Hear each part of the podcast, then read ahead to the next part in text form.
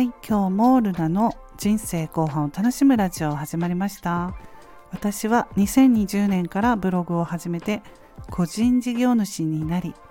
50代の人生後半からは無理をせずに自分らしい生き方をしたいと思っている主婦です。今日も聞いていただきましてありがとうございます。今日は1月5日木曜日です。今日も昨日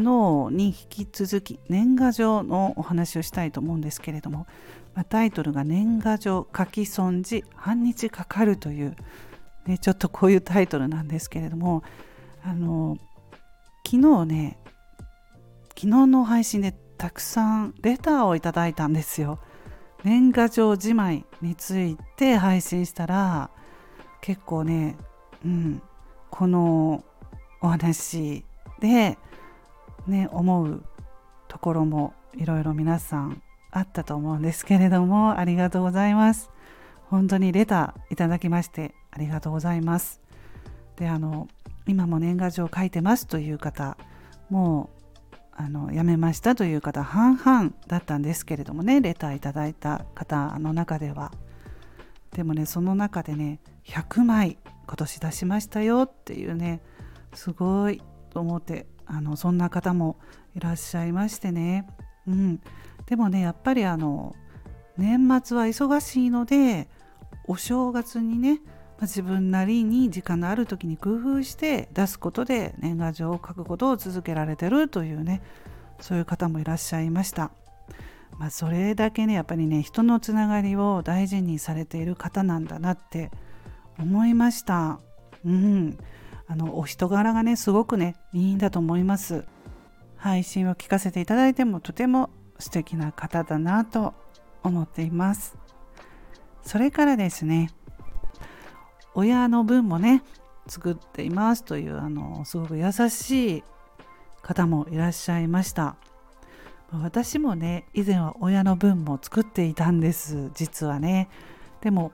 もう70代の親も年賀状ね角度をやめたんですね。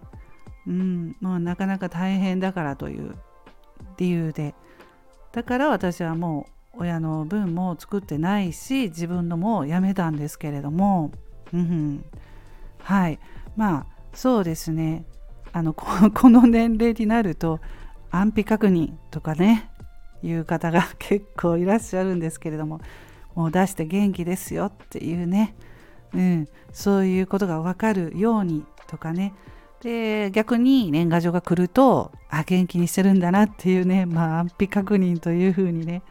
やっぱりレターでも書かれている方が結構いましたのでもう年齢的にね、うん、50代ぐらいになるとそういうふうにね50代60代はね思ってくるのかなと思います。はい。まああのいろいろですね。もう本当にいろいろだと思います。その年賀状を書く書かないは。うん。まあでもねあそう。私タイトルね年賀状書き損じっていうことを言わないとダメなんですけれどもタイトル。ちょっとあのこのこともねお話ししますけれどもスタイフでのねあのつながり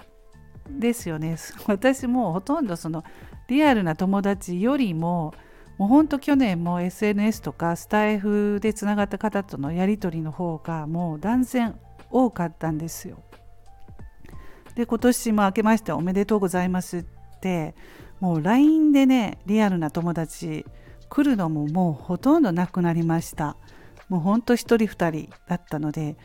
もうほんとスタイフでつながってる人とね、まあ、レターとかコメントとかもう本当にそういうのねうん、やり取りしてる方が断然多いというね。そういうふうに変わりましたけれども。はい。であのタイトルですよ。タイトルの年賀状書き損じ半日かかるっていうのはね昨日あの配信していた通り郵便局に行って年賀状を買って、うん、あの家でね印刷する時に裏表逆に印刷してしまったんですよ。でね、まあ、久しぶりに年賀状を作るというのも結構、うん、どんなのにしようかなっていうので 時間かかったし印刷で失敗したのでまたね書き損じ書き損じした年賀状を持って行って変えてもらったというね。1枚5円1枚5円ぐらいかな。払うと新しい年賀状にね交換してもらえるんですよ。書き損じ失敗した場合は。はいそんなことで半日かかりましたというはい今回はそんなお話でした。もうね久しぶりに印刷するとねあれみたいな裏と表逆逆に印刷されてもうがっかりしましたね本当に。うん。はいでもあの出せましたので年賀状あのくれた方にちゃんと返信できたのでほっとしております。はいそんなことで今日はこの辺で終わりたいと思います。皆さん今日も素敵な日をお過ごしくださいませ。また次回の配信でお会いしましょう。ルナでした。